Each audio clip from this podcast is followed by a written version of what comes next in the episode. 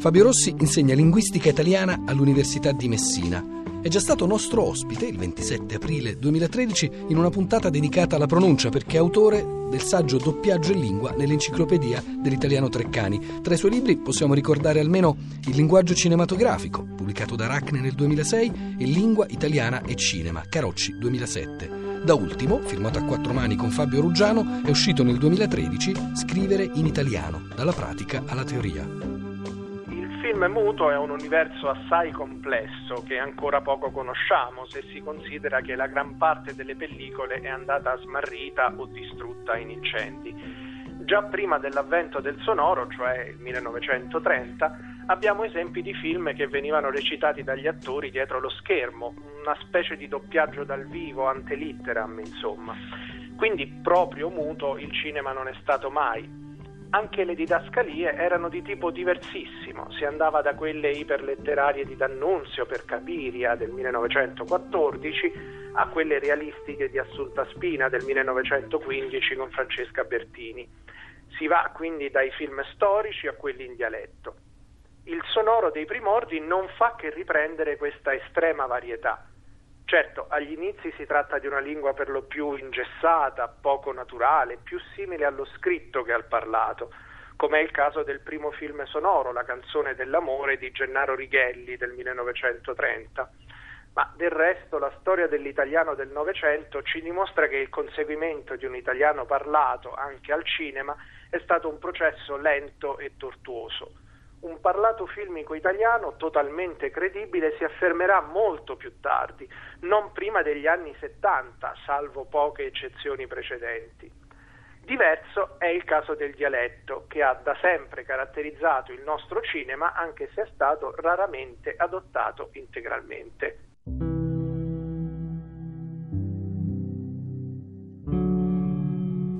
Il cinema cosiddetto dei telefoni bianchi, dunque le commedie borghesi degli anni 30, soprattutto di Mario Camerini, è caratterizzato dal dualismo, sia nella trama sia nella lingua. Tratta di personaggi di umili origini che desiderano evolvere socialmente per diventare, pertanto, come i ricchi signori, che parlano come un libro stampato e che abitano in case bellissime, dagli interni sfarzosi, caratterizzati tra l'altro dal telefono bianco, non nero o grigio come quello degli uffici e dei poveri. Il caso emblematico è rappresentato dall'attore tipico del genere, l'ottimo Vittorio De Sica, che nel Signor Max del 1937 di Mario Camerini interpreta l'umile Gianni che si spaccia per il milionario Max Varaldo utilizzando in effetti due registri molto diversi.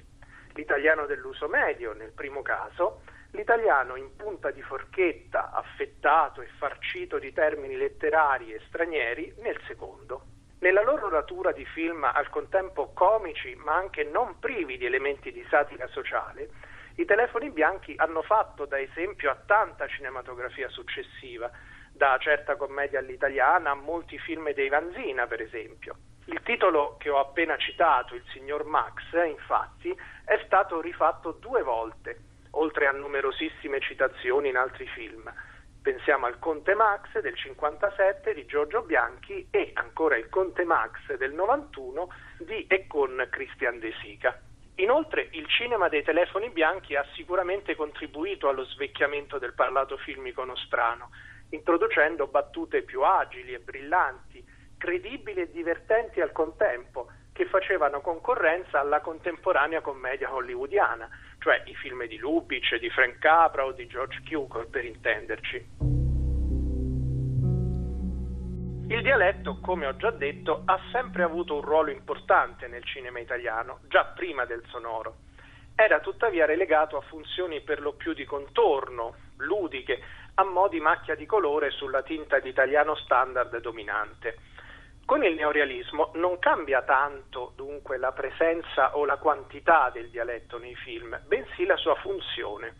Per la prima volta il dialetto diventa la lingua di tutto un popolo, non più soltanto delle comparse, neppure solo di alcuni interpreti principali.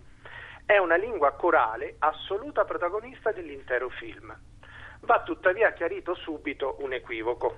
A parte casi eccezionali come La terra trema di Luchino Visconti del 1948, tratto dai Malavoglia e interamente recitato in siciliano in presa diretta da attori non protagonisti di Acitrezza, tutti gli altri film del neorealismo e in genere tutti i film italiani dalla fine degli anni 30 alla fine degli anni 80 erano doppiati talora dagli stessi interpreti, altre volte da doppiatori di professione, che dunque prestavano al personaggio soltanto la voce ma non il volto.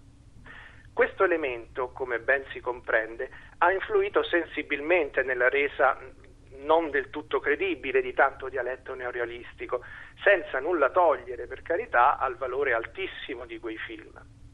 Anche nei casi più credibili, come per esempio Roma città aperta o Paesà o Ladri di biciclette, è sempre possibile cogliere qualche incongruenza, qualche parola pronunciata in modo poco verisimile. Io ti sto dicendo che parte, parte, no? E poi non, me ne va, alla fine non ce la faccio più, cioè, quello che è stato è stato, basta, eh, ricominci da tre. Da zero. Eh? Da zero. Ricominci da zero. No, signor, ricominci da... Cioè, t- tre cose mi sono riusciti in da vita perché oggi perdere pure questo. Che oggi ricominciato da zero, da tre. La commedia all'italiana prosegue l'operazione neorealistica di rivitalizzazione del dialetto filmico, anche se ancora una volta facendo ricorso sistematico al doppiaggio. Sotto l'etichetta di commedia all'italiana rientrano film estremamente vari, da quelli più caustici a quelli più consolatori, Basti pensare a Dino Risi o ad Alberto Sordi, l'interprete per antonomasia della commedia all'italiana, che hanno continuamente oscillato tra questi due poli. Nonostante questa varietà, si tende a certa sclerotizzazione, peraltro ereditata dalla commedia dell'arte e dalla grande tradizione avanspettacolare. Alludo alla corrispondenza stereotipica tra dialetto e maschera, Ecco dunque che il poliziotto o il carabiniere tonto parlerà lombardo, veneto o napoletano se è di, chiore, di cuore schietto come in pane, amore e fantasia. Il sopraffattore, lo speculatore, il fannullone che ti vuole fregare a tutti i costi non può che essere romano o in subordine napoletano, il sessuomane siciliano, ricco antipatico e snob il milanese o la milanese, Franca Valeri in primis, eccetera. Oltre al dialetto, o meglio all'italiano regionale e a forme ibride di italiano, un altro stilema tipico della commedia all'italiana di sempre è il gioco linguistico, che trova in Totò la sua applicazione più felice. I giochi migliori di Totò e di tanti altri rendono perfettamente comprensibile la prossimità della comicità popolare degli schermi con quella dei palcoscenici della commedia dell'arte e dell'opera buffa e infatti molti giochi si ripetono quasi identici in tutte queste forme. L'italiano cinematografico degli ultimi 50 anni si è progressivamente affrancato dai modelli unificanti della letteratura e del teatro per avvicinarsi sempre di più all'inscenamento del parlato parlato in tutti i suoi aspetti, anche i più caotici, dai dialetti più periferici alle lingue straniere, dai registri più bassi e marginali alla riproduzione di tecnicismi e gergalismi. Soprattutto a partire dalla fine degli anni Ottanta, il nostro cinema torna a preferire la presa diretta e dunque a non doppiare più i film italiani. Un altro elemento importante è stato ed è tuttora il continuo interscambio con la televisione. Attori, sceneggiatori e registi che passano da un mezzo all'altro e contribuiscono così al travaso di generi, temi, stili e tecniche. Questo non ha avuto soltanto conseguenze negative, vale a dire l'abbassamento della qualità del nostro cinema, come spesso si sente dire, ma anche positive. Basti pensare che il fenomeno dei cosiddetti nuovi comici all'inizio degli anni Ottanta, Truisi, Benigni, Verdone, Nuti, nasce prima in televisione e poi migra al cinema con personalità di grande talento sia come attori sia come registi. Negli ultimi decenni gli italiani regionali, vale a dire quelle varietà di italiano più o meno fortemente influenzate dai dialetti, sono senza dubbio la cifra distintiva della lingua del cinema. Pressoché ogni varietà regionale e sociale è oggi presente sul grande come sul piccolo schermo talora in forma più italianizzata, altre volte in forma più vicina al dialetto integrale, che tuttavia per ovvi limiti di comprensione è solo raramente adottato sugli schermi. Quando accade questa applicazione integrale del dialetto si usano di solito i sottotitoli per aiutare gli spettatori. Pensiamo al caso di Baria del 2009 di Tornatore o prima ancora all'Amore molesto del 1995 di Mario Martone. Anche le lingue straniere e le forme mescidate di italiano e lingue migranti rappresentano una bella novità del nostro cinema recente.